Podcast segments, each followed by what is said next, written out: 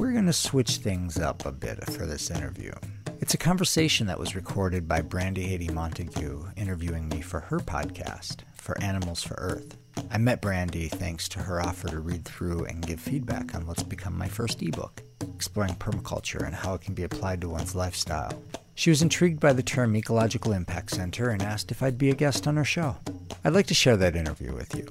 We recorded the conversation several months ago when I first launched the podcast with only three episodes. I now have 13. I set on this journey to learn more about farms, who's running them, and what they're doing well.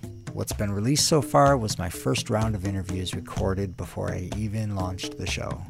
I made all of those interviews without actually having a show. I made it up, and now it's something. That's pretty cool. I'm currently assembling notes for a recap episode, putting together some favorite insights that I've learned along the journey, mixed with some of my own thoughts on the matter. I'm also working on a couple of other projects that I'm excited to share with you when the time's right. In the meantime, I've decided to rebroadcast this two part interview to help you get a better feel for me and why this podcast has come into being. In the first half of the interview, we talk about what an impact center is, and then I get into storytelling mode. Brandy asked me how I came to buy land in Costa Rica. My attempt at a short answer turned into a 20 minute adventure down memory lane. I also go off a bit sharing my thoughts on forgiveness of self and others as a core skill to develop when building community. Before we get into the interview, I want to thank Brandy for what she's doing with her podcast, For Animals for Earth. She's producing an array of interviews with activists and changemakers from many walks of life. Check out her playlist. You'll likely find some of her interviews intriguing. Welcome to episode number 21 of the For Animals for Earth podcast. Today is part one of a two part series in which I'm talking with Jason Bliss, who lives in the South Pacific part of Costa Rica. Jason is calling in from his farm where he's worked with the local community for years to develop an ecological impact center. This is a place where he hosts visitors and people can be immersed in permaculture, organic farming, sustainable living, just everything in between. Jason recently started the Sharing Insights podcast, in which he's helping people connect people who have land and would like to start a center, people who have a center and would like to hear best practices from others on how to make it better, and for people who are just ecological enthusiasts, you know, that, um, would would like to just learn more about this movement and kind of figure out where they can get involved. The simple idea that I took out of today's episode is to stay open. I think we often have ideas of what life should be, but we hit moments that things just don't feel right. And in those moments, we don't know what the answer is. But I was reminded in listening to Jason that if we stay open, we notice messages that come our way through feelings or through interactions with others. And honestly, I think we're all being called right now to navigate to a new way of living in the world. And I think we can do that together. We can help each other get there. So for today's show notes, I invite you to go to foranimalsforearth.com slash podcast slash 21. And I would absolutely love to have you join me live for an interview. Next Tuesday, I'm going to be interviewing Steve Brown from the Provenance Chain Network. Steve and I are going to come at uh, helping animals in the environment from a completely different angle. We're going to talk about how technology can make supply chains transparent and how he's working on a project that would allow us to look at a product that we're thinking about buying and see exactly what it's made of, where those ingredients came from, where it was made, who made it, everything in between. And that can help us um, to make decisions that we feel better about. So I hope you'll join us live. You can do that at bit.ly slash for animals for earth live. Hi there, this is Brandy, and you're listening to the For Animals for Earth podcast. This is a space where we inspire each other to take small steps every day to live a more conscious life, helping animals and the planet while we do it. I'm so glad that you're here. Let's all take a deep breath and let's get started. I'm wondering if you can uh, paint a picture for us of what your property looks like and just help help bring us into the space of what is an ecological impact center what is the one in your world? Okay. Well um sure this this farm we've got a 20 acre farm eight and a half hectares and we are on a ridge top we're between the towns of San Isidro and Uvita in the South Pacific.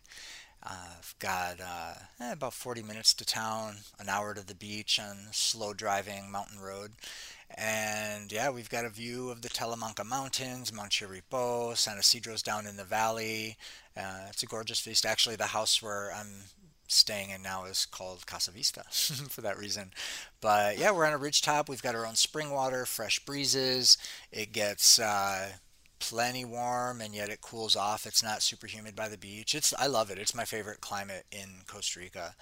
Uh, and yeah, we've got a handful of cabins on the farm and a dorm room, a community center. When I first bought the farm with my ex-wife, we she's a permaculture teacher, and we were, you know, really focused on uh, teaching permaculture, having workshops, uh, volunteers, uh, interns, stuff like that.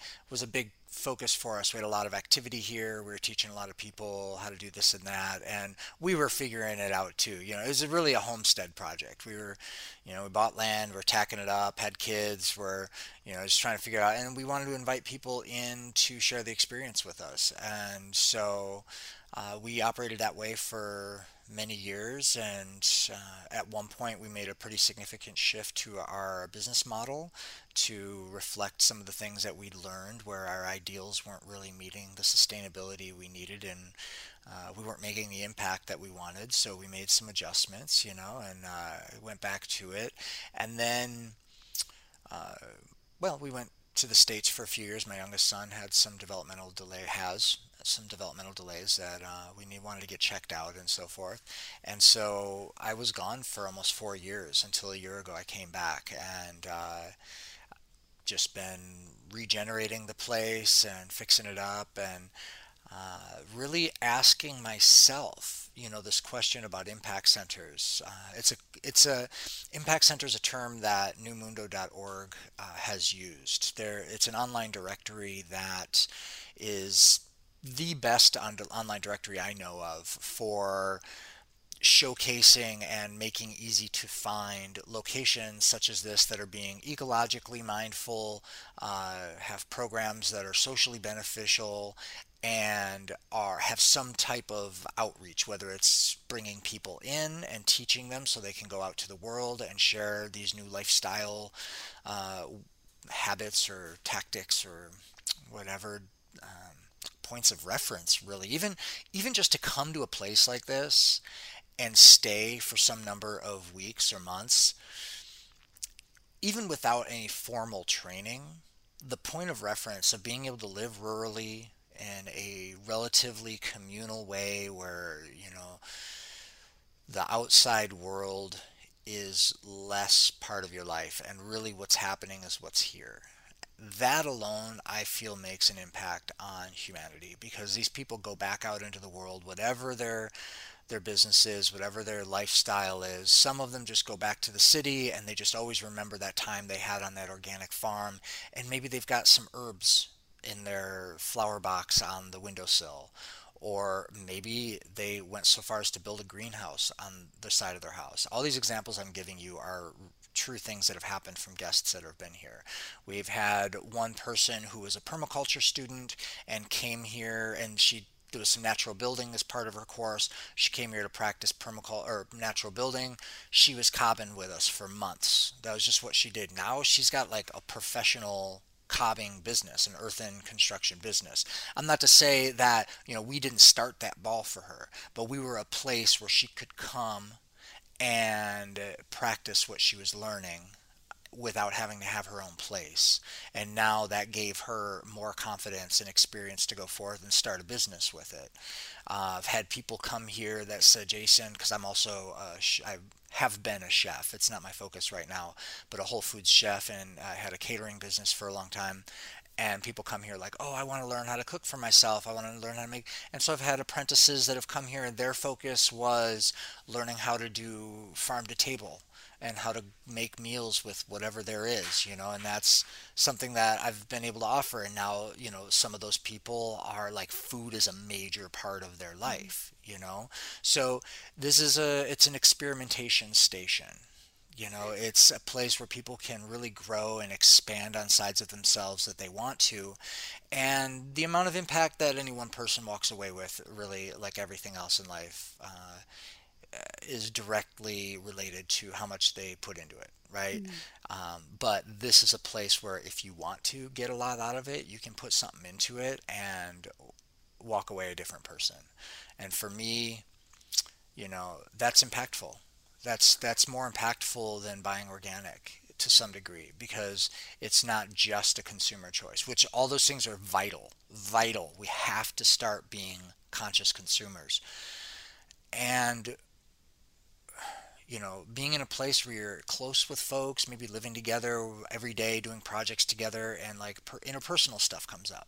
Mm. And, you know, in a city, you just stop talking to somebody that you don't like, or you just, you just stop calling them, or you just, if you have conflict with somebody, you just, man, but you can't do it here. We're in a bubble, you know. Mm-hmm. So even conflict resolution is one of the impacts that these places offer. Sometimes intentionally, sometimes just as a happenstance. But either way, um, with the exception of the people that really get burned by sour experiences that aren't well uh, managed or uh, orchestrated or facilitated. Um, most people come away being like, oh, wow, I've never lived that close with several people for so many weeks or months. And even that is preparing us to be better human beings, I believe. Mm, absolutely. I, I think, um, you know, it's interesting because you're as a human, you're kind of throwing yourself into this experience that you know you're going to fully embody because you have no other choice once you've you've arrived there right? You made the decision and once you're there you're there and every part of you is there and you have to just kind of weather every day and i feel like it would be a really good um, a really good opportunity to learn how to live in the present which is probably a lot of you know why everyone sees all of these benefits that you're describing because there's there's really um well i guess i'm sure your mind can wander off into the future and into the past but it just seems like um i like how you mentioned like in the city you can really just kind of like just shrug it off check it out go go do something else um, but there you really uh, you really have to embody kind of like what's going on and what's what you're being faced with from the universe at that given time, which I think sounds amazing. Um, did you? So how how did you get into this in the first place? Did you were you like a young boy saying I have this dream of creating this place that'll bring people together, or did you gradually get to it? Uh, how did you come about buying property in Costa Rica and starting a place like this? Epically long story. I'll try to I'll try to give you the short version. Uh, no, I mean, hey, I'm 44 now, and I was 23 when I was 22, probably when I first decided to shift my life from who I grew up to be. I grew up in Detroit I grew up in Detroit, city, uh, standard American diet. Uh, had the blessing of getting ill at 17. Had chronic indigestion and acid reflux and all this stuff, and I was in pain. And for years, I, you know, tolerated it. Ended up going to some doctors. Eventually, they gave me this medicine, the next one, the next one. I was like, look, you gotta like take my temperature or anything, something like, do something before I take another pill because they ain't working. I need you to tell me what I'm dealing with, not just guess and give me another pharmaceutical. And so I fired that doctor and eventually moved out of Detroit and I moved to Arizona when I was like 21 and I was working for corporate America there, which was Guitar Center, but still they wanted me to cut off my ponytail and all this stuff. and I just had these experiences where I decided, like, man, I just don't want, I don't want this life. Like, I don't want this out of life. I know there's more. And so I quit my job there and I started my entrepreneur path. I was selling tamales door to door, and I ended up becoming a balloon artist at restaurants, tying balloon animals for tips. And I was a sound engineer at a church and at a blues club. And I was just doing gig economy back before there was a word for it, you know. Um, I was gigging and learning how to do stuff and becoming available. And all of a sudden, I had a lot of time on my hands because I was getting paid well for what I was doing. And then I was being helpful. And then more people were offering me gigs for good pay because I was the guy who could show up and do it. And so I started like liberating myself from the whole idea of having a job. I was getting into yoga and meditation and whole foods and uh, yeah, my life just those years that that like year and a half, two years. I guess I was yeah. Say I was in Arizona for two and a half years, and it was just this perpetual step after step after step of self transformation. And a lot of it started with diet because that was my biggest pain. And once I found out that the dietary information that I'd been fed as a kid, which was almost nothing, and it was based around making fun of people that eat well, um, I I just became rather appalled that you know I live in a society that would allow this FDA that allows these horrendous poisons into our food supply and allows companies to promote them. It's just like God, right. you know, we're, we're it's uh, anyhow. So I was yeah. young and I got really rebellious against the system. And started learning about politics mm-hmm. and the system and just commerce and more things than I'll care to, share. Um, so at one point, I had a revelation. I was actually the the story. I was went and tied balloon animals at a steak food restaurant, and uh, I was a raw foodist at that point. point, and I was just like, "What am I doing?" Like, I kept asking myself this question. I'm like, I'm a raw foodist, but I'm going to the steak food restaurant and I'm tying balloon animals for kids, and I'm the attraction for people bringing their kids to this restaurant that has poor quality food. Mm-hmm. Um, and and I'm not saying I'm not I'm not a strict vegetarian anymore or a raw foodist or anything, but I still when I do eat meat and when I do eat food, I eat of high quality, not tortured animals and mm-hmm. stuff. And that was mm-hmm. a big thing for me. Like, wow, I mm-hmm. was just walking around this restaurant being a conflict with mm-hmm. what I was doing. And here I am, like doing all of this just so, I mean, I don't buy anything anymore. I just pay my car payment, I pay my rent, and I go to the co op. Mm-hmm. And if I want to buy anything else, I generally buy it from the meditation temple, you know, like mm-hmm. or, or the used clothes store. Like I don't need to be in the city, and I'm driving mm-hmm. all around this metropolis doing gigs in this mm-hmm. car just to afford having this car and living in the city. And I just it was this paradox that I saw as being problematic for my ethics, and so one night I stopped after a gig and saw a movie called Instinct with Cuba Gooding Jr. and um, it, it's kind of a, a, a retell of the story Ishmael, okay. uh, which is a, a, powerful book by I think is that Daniel Quinn that wrote that.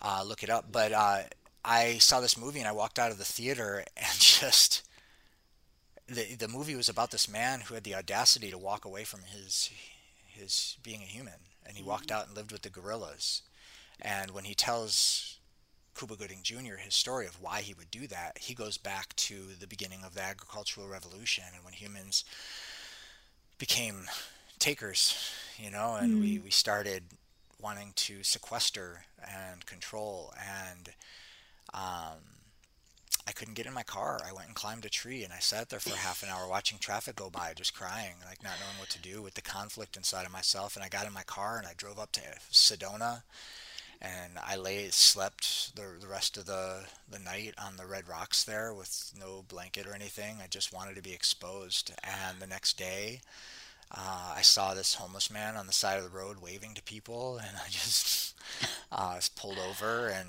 was like, "What's up?" And he was telling me, and I told him what I was thinking. It was this amazing synchronicity, and uh, he's like, yeah, I had a family and stuff, and I just had to follow my calling, and this has been my amazing life since. And he's a vagabond, and and he said, look, you know, the voice that's inside of you is the is the first voice you need to listen to for the rest of your life. The one that's not distorted by desire or running away from pain or running toward pleasure, if you can be still and know who your true, true essence is and what your true essence is calling you to do, sometimes it throws random things at you that you don't even know why. And sometimes you don't ever get an answer for why. But if you practice following that voices, you're guaranteed to be led toward treasures mm-hmm.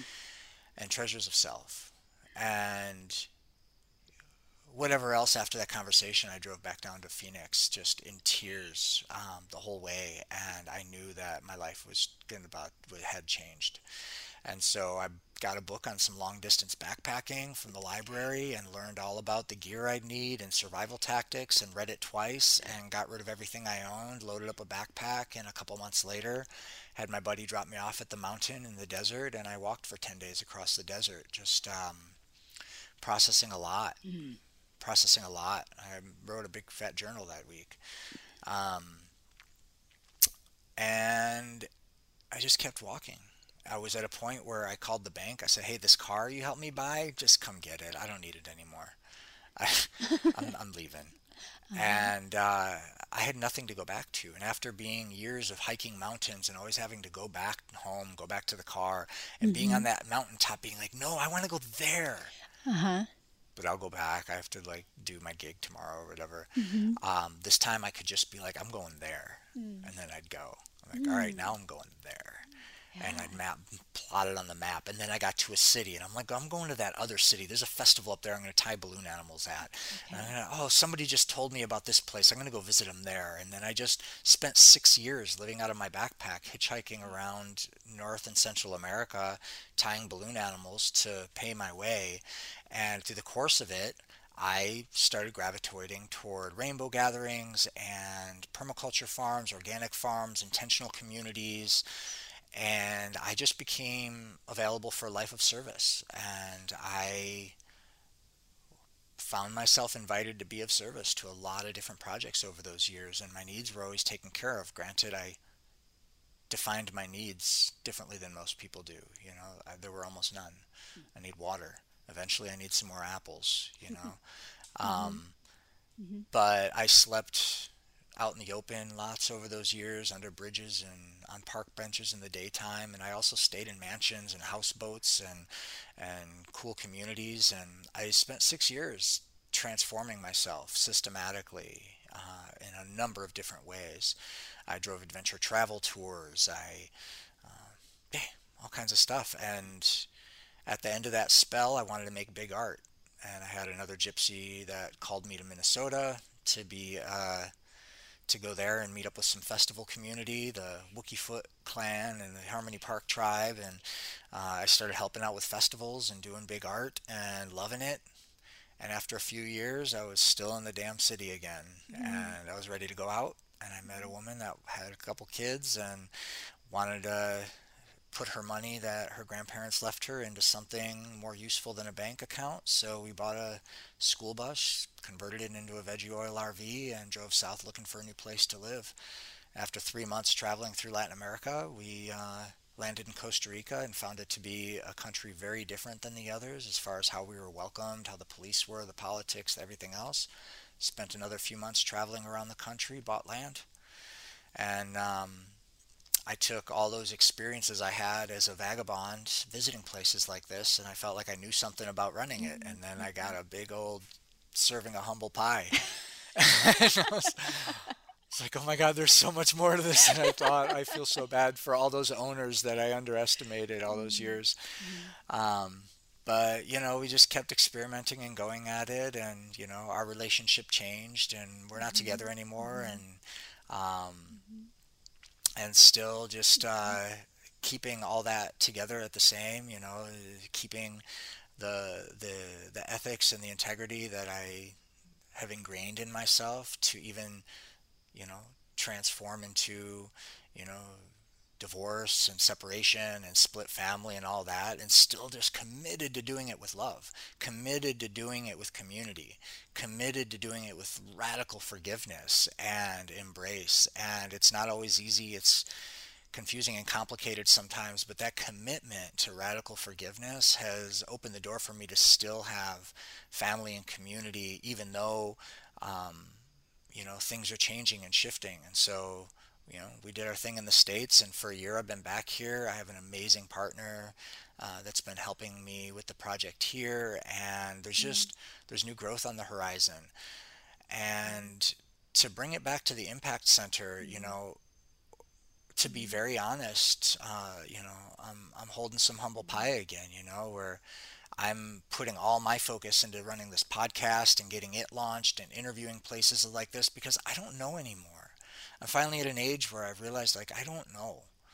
And I don't know as much as I thought I did. And I need help. I need wisdom. I need guidance. And I have peers in this country um, hundreds of them honestly that own land that are trying to do different things some of them have succeeded more than others and many of them have similar stories where they tried it one way and it didn't work out and they pivoted and now they're doing it different and and they just keep on keeping on and they're serving people in different ways and i feel like mm. no matter how any given place is doing it the fact that they have that they're you know for one, managing land in an ecologically mm-hmm. beneficial way, planting pollinators, planting fruit trees, planting water. Mm-hmm. Um, mm-hmm. that alone, we need that on the planet everywhere. Socially beneficial project things like, you know, just being kind and open to neighbors, giving them little plats of land where they can plant some beans for the season. Mm-hmm. You know, little things that there's lots of things are, are allowing our neighbor to bring in grazes cows here in different parts to keep our grass yeah. down and so he doesn't have you know mm-hmm. like finding mm-hmm. ways or, or we we've you know hooked up with neighbors in the pueblo here and we uh, you know have mm-hmm. sent guests on tours to their farms or horseback ride or uh, go we have one neighbor that makes mm-hmm. food for people when they want to have like a little cultural experience to go mm-hmm. have a you know home cooked meal in the pueblo you know these are these i feel are small things that we do that really are making social impact, you know. Um, allowing people a place, even though we don't have an active education program here right now, mm-hmm. we have place where people can come and just be. And we've got food in the garden that they can gather and we take time to talk with them mm-hmm. and we've got some waterfalls they can walk to and it's not the most mm-hmm. exciting active place as it's ever been mm-hmm. because Mm-hmm. I don't have the focus to give to it right now because of the podcast that I'm doing mm-hmm. and the regional networking I'm doing. And I've tried to have some administrators here, and honestly, I haven't really figured out the best formula for that yet. Um, that's why I'm doing these interviews. That's why I'm asking people, how, what do you do best? Can you share it with us? Because mm-hmm. if we all, there's some things I do pretty well. There's some things I nailed, you know, um, and that I'm still, I'm improving, but I got some things to share and everybody else has got something to share. And I and I really feel with this mm-hmm. podcast, um, you know, the missing ingredient to most of these farms, I feel, is each mm-hmm. other, is the network of us. Um, and that's what I'm setting out to build, to mm-hmm. mm-hmm. bring some cohesiveness to, mm-hmm. and so that you know, no matter what you mm-hmm. see on somebody's website, yeah, or anticipate them because they're a business and they're renting places and they got a program and all of this. I think too many places get an unfortunate bad mm-hmm. rap because they don't have all their mm-hmm. shit together. My my word is to people visiting places right. like this is don't expect any place to have their shit together. We're humans, you know. We're all just figuring it out, and um, as you know, this is like this is mm-hmm. episode twenty something for you. You know, you've you know you're you're just starting your podcast right. adventure i right. am too you know i'm right behind you and we're just still getting our shit together and i think that's something that you know when we're kids we get wrapped up in this labeling of our parents and our teachers and our authority figures as being something superior somebody who's got their shit together but when you get to the age when you see your parents as just mm-hmm. people as people and their faults are this the, you got faults too you know and the things that they did really well that you found out later in your life that they were just ordinary or not as good as they could have been to hell with judgment you know like we got to really just understand we're all on this path of becoming mm-hmm. and um, mm-hmm. being in charge of such a dynamic project of the as this and a lot of the people I've talked to already in my interviews you know, we've got some really powerful things we can teach on the mic and in our classes and stuff. It's important for all mm-hmm. of us to mm. forgive ourselves for just being in the process behind the mic, you know, or um, and that's I think that's integral to these places mm-hmm. uh, growing is that they're willing to pivot and shift and humble down and and have courage to be something they never have before and to try again when they failed you know and mm-hmm. and mm-hmm. find better ways and seek advice mm-hmm. from mentors from elders from peers that are also not perfect you know that i think that's really an important thing that we forget and i think this this age of you know everybody's got their online courses and everybody's trying to be a coach of some sort or another and who knows i might find myself there at some point when i feel like i've gathered enough things to put together into a program and share in a systematic way and I've had some co- business coaches and stuff, and we're all so imperfect. And the, the the sooner we can really accept each other's imperfections and our own, the opportunity to build community, which is another aspect of these impact centers. Many of them have this community centric ideal. Not all of them. Many of them just, this is my business. I do a retreat center. We offer these retreats. We give people a good time. They, you know, they have ecologically and socially beneficial experiences, but no, we're not mm. looking for community. That's awesome. Many of them have this desire to share mm. the project with others and too many places go around, too many people i think look in a few spots for that perfect place to join it like we did. And we spent months looking around the country for that pers- perfect place to join and then we got impatient. We just bought our own project. And now we're another statistic of a project that doesn't have the support that it needs.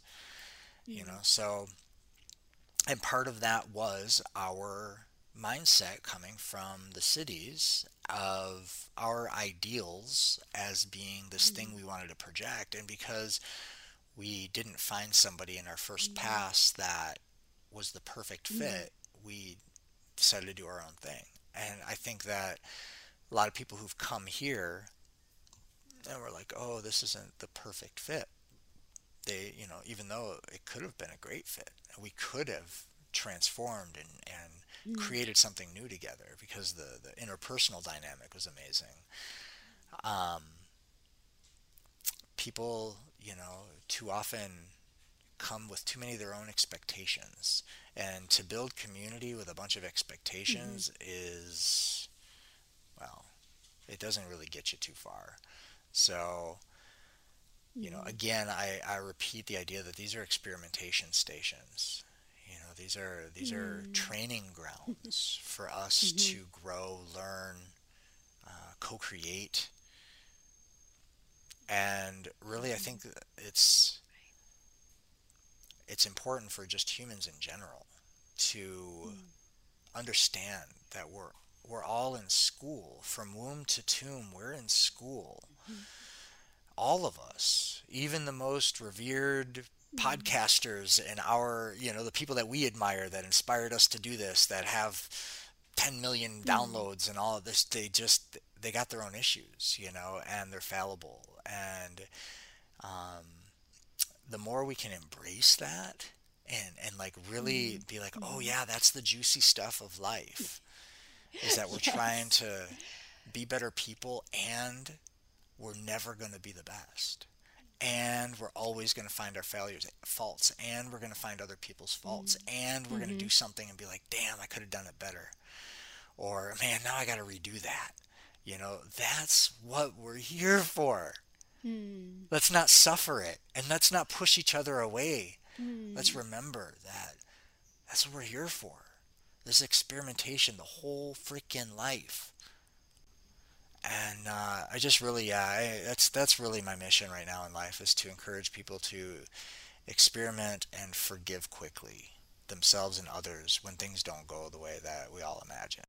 I love how Jason shared his story with us from making balloon animals in a steakhouse to sleeping out in the open air on rocks and on benches to meeting people who inspired him. A, a, theme that I noticed while listening is Jason's passion for people.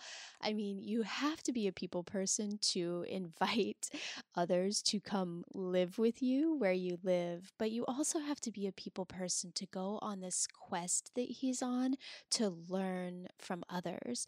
With Jason's podcast, he's seeking out everyone who's doing something similar and he's encouraging them all to come together and to help each other. And he's not only talking to landowners, but he's talking to everyone who's feeling called to bring the concept of community and land and harmony more deeply into their lives. In part two of my interview, we're going to dig into how we actually can get involved in these impact centers and how we can personally connect to all of these concepts that Jason is sharing. I hope you'll join us in episode number 22. And that's all for today. Thanks so much for tuning in and listening. I hope you enjoyed the show. If so, please consider hitting subscribe, rating or reviewing us, telling a friend. Any or all of the above truly make a difference. The more people we can reach, the more people I can find to interview, and the bigger impact we can make together. Keep an eye on your feed. We'll be back soon with the next episode. Thanks. Bye.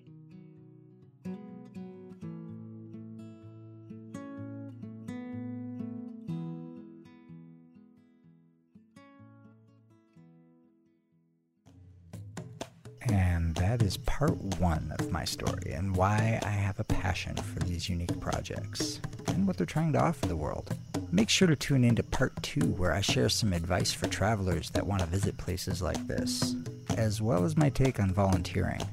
I also mentioned this ebook that I've written, which you can download for free on my website. The book describes permaculture, but not with regard to land management. It's more of a guide on how permaculture can be used to examine and redesign your lifestyle for greater efficiency and impact. If you're curious to learn more about permaculture and how it can be useful to you, even if you don't own land, I encourage you to check it out. I've included a link in the show notes. You can also find links to it on most pages of the website. If you haven't subscribed to the podcast yet, you can do so on Apple, Spotify, Stitcher, Google, Amazon, Podchaser, Pod Wahoo, all of them. You know, we've also begun putting full length episodes up on our YouTube channel, along with farm tours and highlights videos. So if you're a YouTuber, go check them out, subscribe, and leave some comments to let us know what you think. That's all for now. Keep on keeping on.